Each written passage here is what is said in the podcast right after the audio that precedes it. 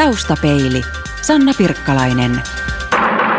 Ihmisen on parempi voida hyvin kuin huonosti ja ihminen on tietysti itse viime kädessä vastuussa omasta hyvinvoinnistaan, mutta apua tähän huolehtimistehtävään on toki lupa odottaa myös muilta. Asukkaiden terveyden ja hyvinvoinnin edistäminen on esimerkiksi yksi kuntien perustehtävistä – Taustapeilissä pohditaan tänään sitä, että millaisia palveluita kunnilta odotetaan ja missä kuntalaiset haluavat näiden palveluiden olevan. Ja jotta ei kävisi ihan liian yksisilmäiseksi, niin asetetaan tämä kysymys myös toisinpäin. Missä kunnat haluavat kuntalaisten olevan? Rääkkylän kunta on siitä erikoinen kunta, että se on ensimmäisenä kuntana Suomessa tehnyt päätöksen sosiaali- ja terveyspalveluiden ulkoistamisesta. Kunnanjohtaja Yrjö Eronen, kuinka kuntalaisten arki on sujunut nyt, kun Attendo Medman hoitaa teidän kunnassa sosiaali- ja terveyspalvelut? Kuntalaisten arki on sujunut sosiaali- ja terveyspalvelujen osalta entistä paremmin. Tutkitusti asiakastyytyväisyys on Rääkkylän palveluissa huipputasoa ja kuntalaiset saavat tarvitsemansa palvelut viivytyksettä ja laajasti. Nythän on muistettava, että kun me ulkoistettiin sosiaali- ja terveyspalvelut, meitä moitittiin, että eihän noin voi tehdä, että kun että annetaan palvelut ulkopuoliselle ja ne karkaa kunnan käsistä. Mutta nyt tapahtui niin, että me oltiin aiemmin yhteistoiminta-alueessa. Tässä tapahtui tämmöinen hegeliläisen filosofian, hegeliläisen dialektiikan mukainen kieltämisen kieltäminen. Ulkoistamalla palvelut saimme ne takaisin omiin käsimme. Yhteistoiminta-alueella kun oltiin, palvelut kaikkosivat kunnan luottamushenkilöjen ja viranhaltijajohdon käsistä, ja mikä pahinta ne palvelut uhkas, uhkasivat kaikota kuntalaisilta. Nyt kun me ulkostettiin, me saatiin ne palvelut takaisin omiin käsimme. Me voimme neuvotella palvelun tuottajan kanssa, mitkä on kunnan näkemykset, mitkä on kuntalaisten tarpeet, ja aidosti, aidosti kumppanuudella voidaan hoitaa ne palvelut kuntalaisten tarpeita vastaaviksi. Eli ulkostamisesta on ollut selvää hyötyä? Kyllä, asi, nimenomaan palvelujen, palvelujen kannalta, että on pystytty turvaamaan lähipalvelut, on pystytty parantamaan lähipalveluita, on pystytty lisäämäänkin lähipalveluita. Ja mikä kun, tietysti miellyttää kunnanjohtajana, että ne on voitu hoitaa miljoona euroa vuositasolla taloudellisesti edullisemmin. Miljoona euroa tuntuu etelässä pikkusummalta, mutta Rääkkyläolossa se vastaa neljän veroprosenttiyksikön tuottoa. Ei, ei se kyllä Jyväskylässäkään ihan pikkusummalta tunnu, että ihan, ihan merkitykselliseltä. Apulaiskaupunginjohtaja Timo Koivisto, miltä kuulostaa? Voisiko toi malli toimia myös Jyväskylän kokoisessa kaupungissa? Mä arvioisin, että, että Rääkkylällä on ollut siihen, siihen omat lähtökohtansa, mutta, mutta tota, enkä lähtisi kyllä, Jyväskylällä ei ole ihan, ihan tarvetta siis – koko tämän sektorin ulkoistamiseen, mutta, mutta on ilman muuta selvää, että, että kaikkeahan kaupunki ei jatkossa varmasti niin kuin omana tuotantonaan tuota. Että kyllä meidän pitää pystyä hyödyntämään ja hyödynnämme jo tälläkin hetkellä kolmatta sektoria ja yksityistä sektoria tässä palveluiden tuotannossa. Oleellista on, niin kuin, niin kuin Yrjökin tuossa äsken totesi, että kunnalla on tässä tämä ohjausvalta. Tästä oikeastaan pääsisi myös tähän Äh, Yrjö viittasi tuossa siihen, että, että siinä tavallaan palautettiin palvelut sinne kunnan ohjaukseen. Oli ilmeisesti käynyt niin, että, että ne olivat siis, ne järjestettiin jonkin kuntayhtymän toimesta. Ja tämä on kyllä ihan oleellinen kysymys, kun tässä näitä kuntarakenteita mietitään, että, että paljonko me, että, että tehdäänkö tämmöisiä kattavia sosiaali- ja terveyspiirejä, joissa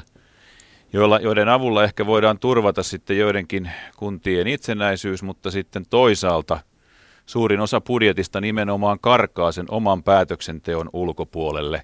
Ainakin sen suoran, niiden suoralla demokratialla ja suorilla vaaleilla valittujen valtuutettujen välittömän ohjauksen ulkopuolelle. Että, että siinäkin mielessä, siinä mielessä tämä kuulostaa oikein hyvältä, että, että siellä, siellä peruskunta on ottanut tämän, tämän toiminnan takaisin hallintaansa. Tutkija Jukka Murto, Luuletko, että sillä on ihmisten hyvinvoinnin kannalta mitään merkitystä, kuka ne palvelut tuottaa, vai onko se pääasia, että ne palvelut on saatavilla?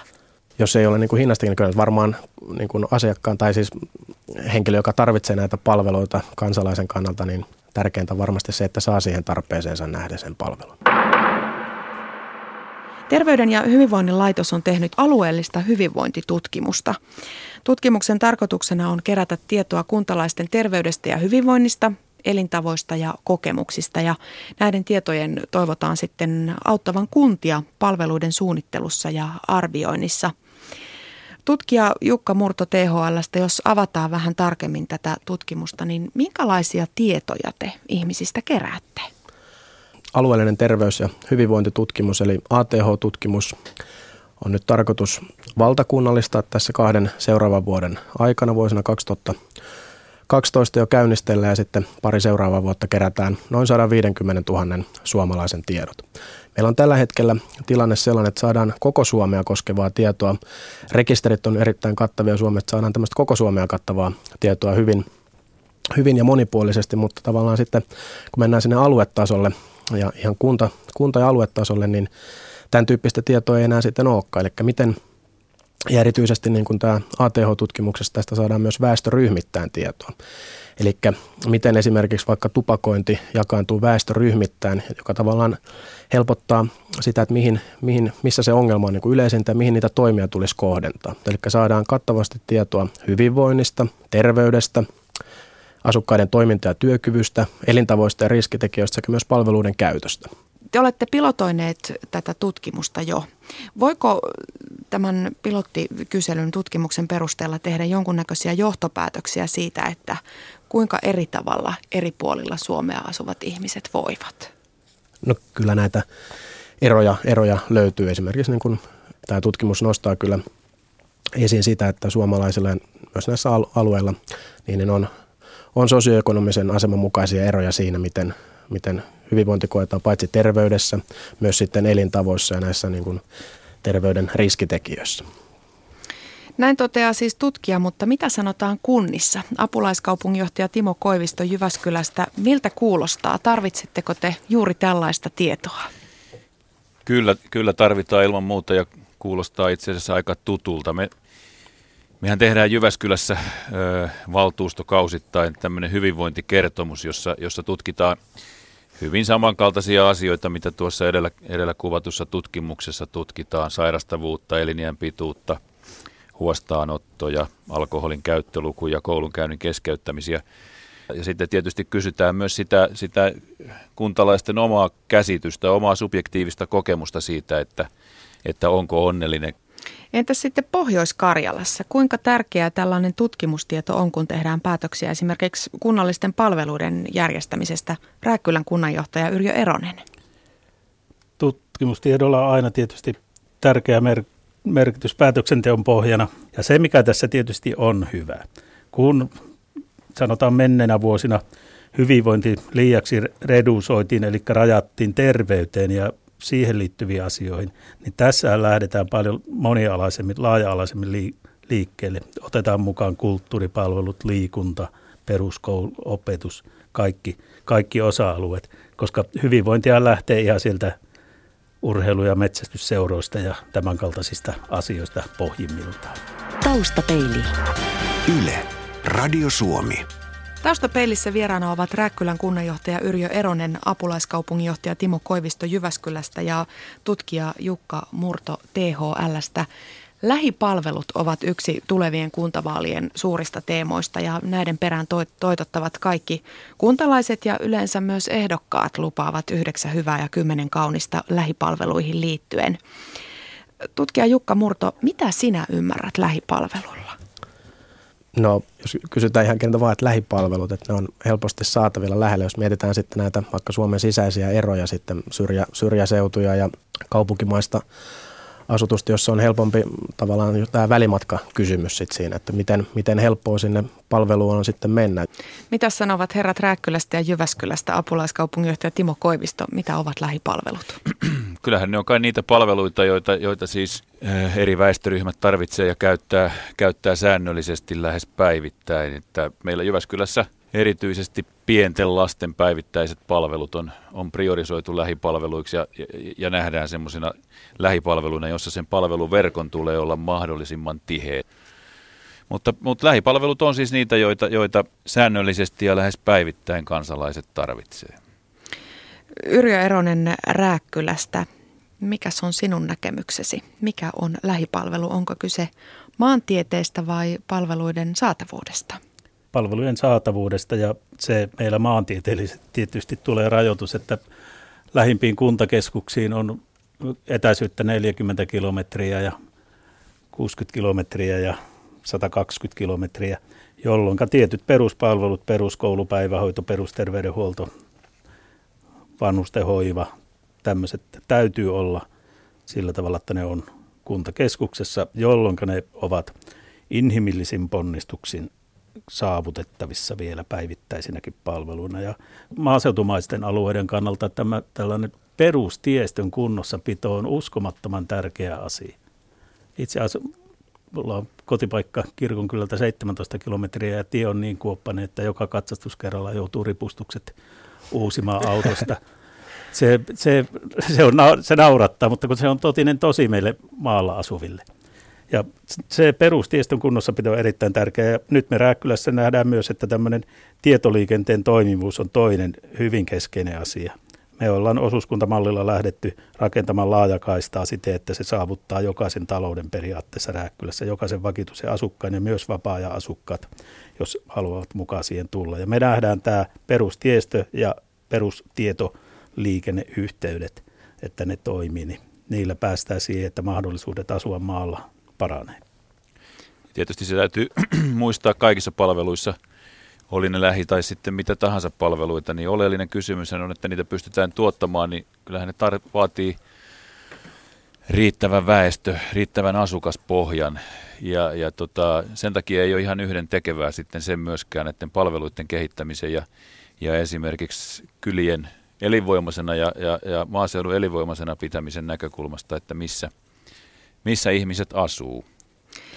Vaalialla tehtävissä kyselyissä nämä lähipalvelut ovat kuntalaisten mielestä se ehkä se kaikista tärkein asia, jonka toivotaan säilyvän. Ja jos nyt otetaan vaikka Jyväskylä, entinen armas kotikaupunki, niin esimerkiksi, niin kouluja on lakkautettu viime vuosina, neuvoloita, kirjastoja, nuorisotiloja, just sellaisia palveluita, jotka aika yleisesti lähipalveluiksi koetaan. Miten tässä nyt Timo Koivisto näin on käynyt? Eikö kuntalaisten toiveella olekaan mitään virkaa. Ky- kyllä niillä kuntalaisten toiveilla on virkaa ja, ja ne tietysti meidän päätöksenteko demokratian kautta, valtuuston ja muiden elimien kautta välittyy. Toinen puoli on tietysti sitten se, että, että myös sillä on merkitystä, että mihin meillä on varaa ja näiden, näiden kuntalaisten toiveiden ja sitten toisaalta meidän resurssien välistä punnintaahan tässä on käyty. Yrjö Eronen aika usein kuulee sanottavan, kun syrjäseudulla puhutaan, että meillä on kuoppaset tiet ja ei täältä oikein tahdo mihinkään päästä, niin aika usein kuulee kommentin, että no mitäs ne siellä itkee siellä maaseudulla. Sehän on valintakysymys, jos haluaa muuttaa sinne, missä palveluita ei ole. Onko se näin? Pitääkö maalla asuvien, pienissä kunnissa asuvien tyytyä vähempään kuin isolla kaupunkiseudulla elävien? Sehän on tosiasioiden tunnistamista ja jopa minä hyväksyn sen, että maalla palvelut ei ole tietenkään kaikilta osin samaa tasoa kuin kaupunkilaisilla. Eihän maalla voi joka tielle vetää katuvaloja, eikä siellä voi olla kaikki erikoispalvelut. Se nyt on ihan selvä. Kyllä on valmiutta oltava hakea tiettyjä erikoispalveluja 60 kilometrin päästä Joensuusta tai 4 kilometrin päästä Kiteltä, mutta se on toinen juttu. Maalla asuminen on valintakysymys ja on hyväksyttävä se tietty palveluvaje, jos sitä sanaa käyttäisi. Mutta toisinpäin, jos katsotaan asiaa maalla asumista ei saa vaikeuttaa heikentämällä perustiestön kunnossapitoa, nostamalla polttoaineveroa, asettamalla älyttömiä jätevesimääräyksiä, leikkaamalla työmatkakustannusten vähennysoikeutta, vai muutama esimerkki, mitkä on viime aikoina tullut, joilla vaikeutetaan tosiasiallisesti haja-asutusalueella asumista. Ratkaisujen pitää olla sellaisia, että ne antaa edellytykset asua maalla. Tiivistettäkö sitä yhdyskuntarakennetta sillä kaupunkiseudulla, jossa sillä on jotain merkitystäkin? Maalle, jos rakennetaan yksi talo haja-asutusalueelle, niin se ei paljon hiilijalanjälkeä kasvata. Joo, jos ei se varmaan ihan sen hiilijalanjäljen näkökulmasta välttämättä se ratkaiseva kysymys on, mutta niin kuin mä tuossa totesin, niin kyllähän ne kaikki, se palveluiden saatavuus, niin se on hyvin paljon kiinni siitä, että niillä on oltava riittävä kysyntä. Mm niin on oltava riittävä siis väestöpohja ja, ja kyllä silloin on merkitystä, että en mä ihan hyväksy sitä, että ajatellaan, että se, se yhdyskuntarakenteen tiiviys on vaan kaupunki, siis taajamien, taajamien kysymys, että kyllä esimerkiksi se, että, että mihin me nyt tässä Jyväskylässä ollaan pyritty ja, ja kohtuullisesti onnistuttukin, että, että pyritään maaseutuakin kehittämään siten, että se nojautuu tiettyyn infrastruktuuriin. Pyritään siis kehittämään eläviä, elinvoimaisia kyliä, jossa kuitenkin on sen maaseutuasumisen, joita ymmärrän monen ihmisen kaipaava, ne, ne edut, mutta, mutta sitten myös kun se on tietty tiiviys ja, ja, ja nojautuu olemassa oleviin infrastruktuuriin, niin silloin ne palvelutkin voi siellä paremmin säilyä. Että vähän kärjistäen voisi sanoa, että jokainen johonkin metsään kaavoitettu talo, niin se voi, on, on pois sitten tämmöisen esimerkiksi maaseutukylän vähän ohjatummin kaavoitetun, kaavoitetun tota, rakenteen ja, ja elinvoimaisen kylän elinvoimasta. Sen verran kommentoisin, että Rääkkylä on siinä mielessä oma, siinäkin mielessä omaleimainen, että mehän ollaan taajama-asteeltaan Suomen kolmanneksi alhaisin kunta. Meillä ei ole sellaisia keskittymiä muuta kuin Kirkonkylä ja Rasivaara. Muuten asutus on sillä tavalla iloisesti levällään pitkin kuntaa ja siinä mielessä semmoiset keskittämispyrkimykset ei välttämättä toimi meillä. Totta kai tämmöiset esimerkiksi vesiosuuskunnat ja kaikki muut tällaiset hommat täytyy hoitaa ja niiden piiris, piiriin pitää, pitäisi rajoittua se asumisen, mutta kyllä minä näkisin, että kunnan, kunnan kannalta niin pääasia on, että meillä on asukkaita kunnassa, ei niinkään se, että asuuko se miten keskitetysti. Joo, ja näin se varmasti onkin, ja tietysti Jyväskylän tilanne on toisenlainen kuin Rääkkylä, no. mutta että e, enkä mäkä tässä nyt puhunut oikeastaan keskittämisestä, vaan että se haja-asutuskin olisi kuitenkin jollakin tavalla eheä, eheän yhdyskuntarakenteen osa. No. Että ilman muuta siis sitä maaseutuasumista pitää olla myös Jyväskylän kaltaisessa kaupungissa tarjolla väljiä, tontteja – rantatonttejakin, että, että johon me oltaisiin ihan hulluja, jos ei me sitä tarjottaisi, kun naapurikunnat kuitenkin tarjoaa, eikä se ainakaan no. sitten ole ton minkään hiilijalanjäljen, eikä, eikä sitten myöskään taloudellisen yhdyskuntarakenteen näkökulmasta järkevämpää. Taustapeilissä on tänään vieraita eri puolilta Suomea. Jyväskylässä on apulaiskaupunginjohtaja Timo Koivisto, Rääkkylässä kunnanjohtaja Yrjö Eroni ja täällä Helsingissä THLn tutkija Jukka Murto – Yrjö Eronen, tilastokeskuksen väestöennusteen mukaan teidän kuntanne väkiluku jatkaa laskuaan. Onko Rääkkylällä silti sinun mielestäsi tulevaisuus? Kyllä on tulevaisuus ilman muuta. Tilastokeskuksen ennusteet pohjautuvat menneeseen kehitykseen ja mennyttä, mennyt kehitys ei ole välttämättä tuleva kehitys. Tulevaisuuteen voi vaikuttaa omilla toimenpiteillä apulaiskaupunginjohtaja Timo Koivisto Jyväskylästä tämän, tämän kuntavaalisarjan kattootsikkona on ollut kysymys, että missä Suomessa saa asua? Miltä tilanne näyttää kasvavan kaupunkiseudun ytimestä? Pitääkö muuallakin Suomessa olla elämää kuin yksinomaan kaupunkien liepeillä? Kyllä ilman muuta pitää, ei, se, ei sitä tietysti kukaan ole poissulkemassa. Tietysti voi, jos, jos vähän sitä miettii ja katsoo, että mitä, mitä muualla tapahtuu, niin, niin kyllähän tämä kaupungistuminen tietenkin on semmoinen trendi, että, että tota, ja, ja keskittyminen on jonkinlainen trendi, jossa me kai Suomessa ollaan vielä vähän perässä, perässä esimerkiksi, esimerkiksi Ruotsia tai, tai sitten Keski-Euroopan maita, että, että kyllä mä uskon, että se kaupungistuminen jatkuu ja vaikea nähdä, että millä toimenpiteillä – se, saadaan, se jotenkin sitten saataisiin pysähtymään, että, että kysymys on elinkeinorakenteen muutoksesta, ei, ei lähtökohtaisesti mistään kuntien tai julkisista palveluista. Ja toisaalta sitten siitä, että ihmiset haluaakin elämässään, jotkut haluaa, ei, eivät kaikki, mutta että jotkut haluaa elämältään sitten ehkä vähän semmoista monipuolisempaa, jonkinnäköistä kaupungin sykettä, jos, jos tota, näin voisi sanoa, mutta mutta ei se tietysti tarkoita, että, että maaseutu pitäisi autioittaa. THLn tutkija Jukka Murto, kysytäänkö tässä alueellisessa terveys- ja hyvinvointitutkimuksessa sitä, että kuinka moni on tyytyväinen sen hetkinen, sen tämänhetkiseen asuinpaikkaansa vai onko muuttohaluja? Kyllä me siellä kysytään niin kuin aika kattavasti tavallaan tyytyväisyyttä siihen omaan asuinympäristöön ihan lähtien sieltä, että kysytään muun muassa asuinalueen rumuutta, sijaintia ja niin edelleen. Että on hyvin monipuolista, että miten tyytyväinen ihminen on siihen seutuun, missä, missä hän ja siihen elinympäristöön, missä hän asuu. Yksi aika vähälle huomiolle tässä väestökeskustelussa jäänyt asia on se, että yksistään kaupungit eivät enää kasva. Jyväskylän ympärillä on esimerkiksi pienempien kuntien kehä, joka imee väkeä, varsinkin lapsiperheitä, jopa enemmän kuin itse kaupunki. Timo Koivisto, apulaiskaupunginjohtaja Jyväskylästä, huolestuttaako Petäjäveden Toivakan Uuresten laukaa ja Muuramen vetovoimaa?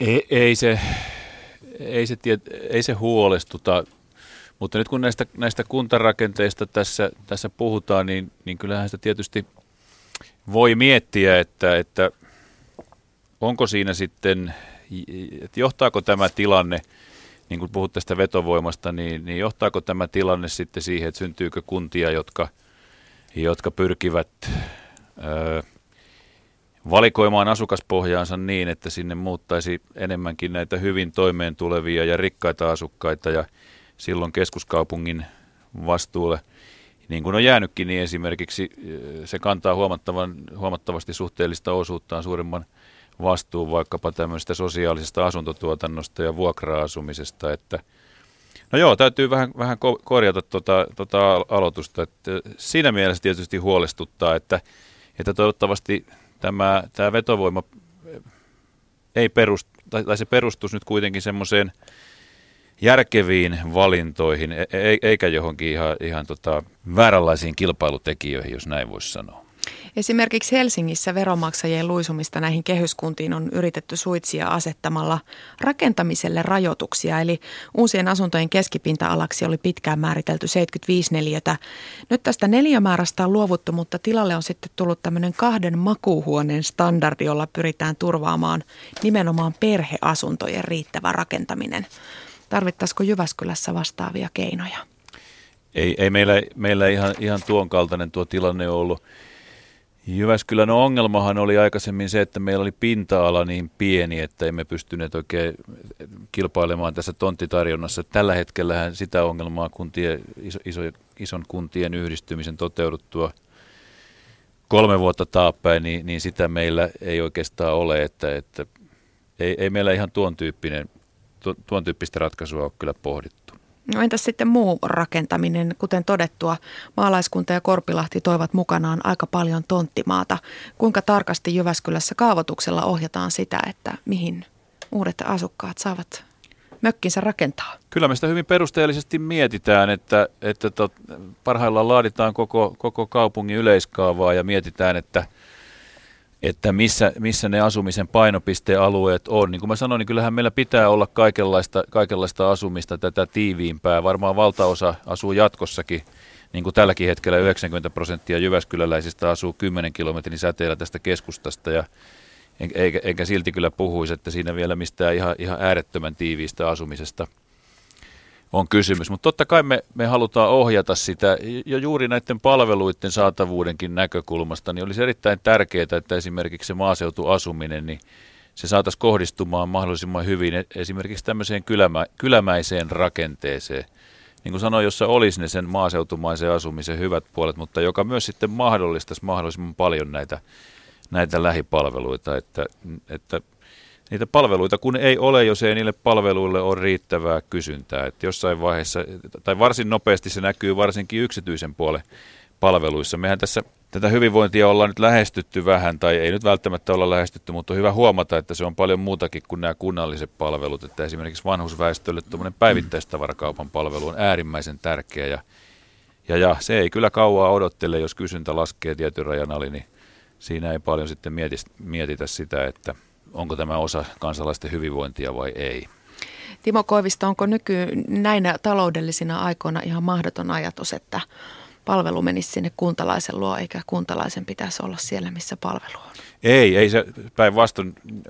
Esimerkiksi nämä sähköiset, sähköisen asioinnin mallit, niin nehän mahdollistaa hyvin paljon sitä, sitä tota, että, että palvelut käytännössä siis, niin kuin tässä puhuttiinkin, niin se palveluiden saavutettavuus on – on sen kaltainen, että sen voi omalta tietokoneeltaan monet lupa-asiat ja, ja monen muunkin palvelun jo käytännössä hoitaa, mutta totta kai on edelleen paljon sellaisia palveluita, joita ei voi sinne kotiovelle tuoda tai kotikoneelle saada, että päivähoito, päivähoito ja koulutus esimerkiksi on tämmöisiä varmasti jatkossakin. Paitsi, että koulut, koulutuksessa varmasti pystytään tekemään yhteistyötä siten, että joitakin oppitunteja voidaan, voidaan etänä niin sanotusti seurata. Ja tosiaan näihin tietoliikenneyhteyksiin sitä varten mekin lähdettiin osuuskuntamallilla projekti, jossa satasella saa laajakaista liittymän, laajakaista liittymän, jota kautta sitten niitä palveluja pystyy saamaan ja niitä voidaan kehitellä terveyspuolelle ja muuallekin. Sellainen ehkä vielä, kun nostettiin tämä erittäin kannattava ajatus, että kehitetään näitä sähköisiä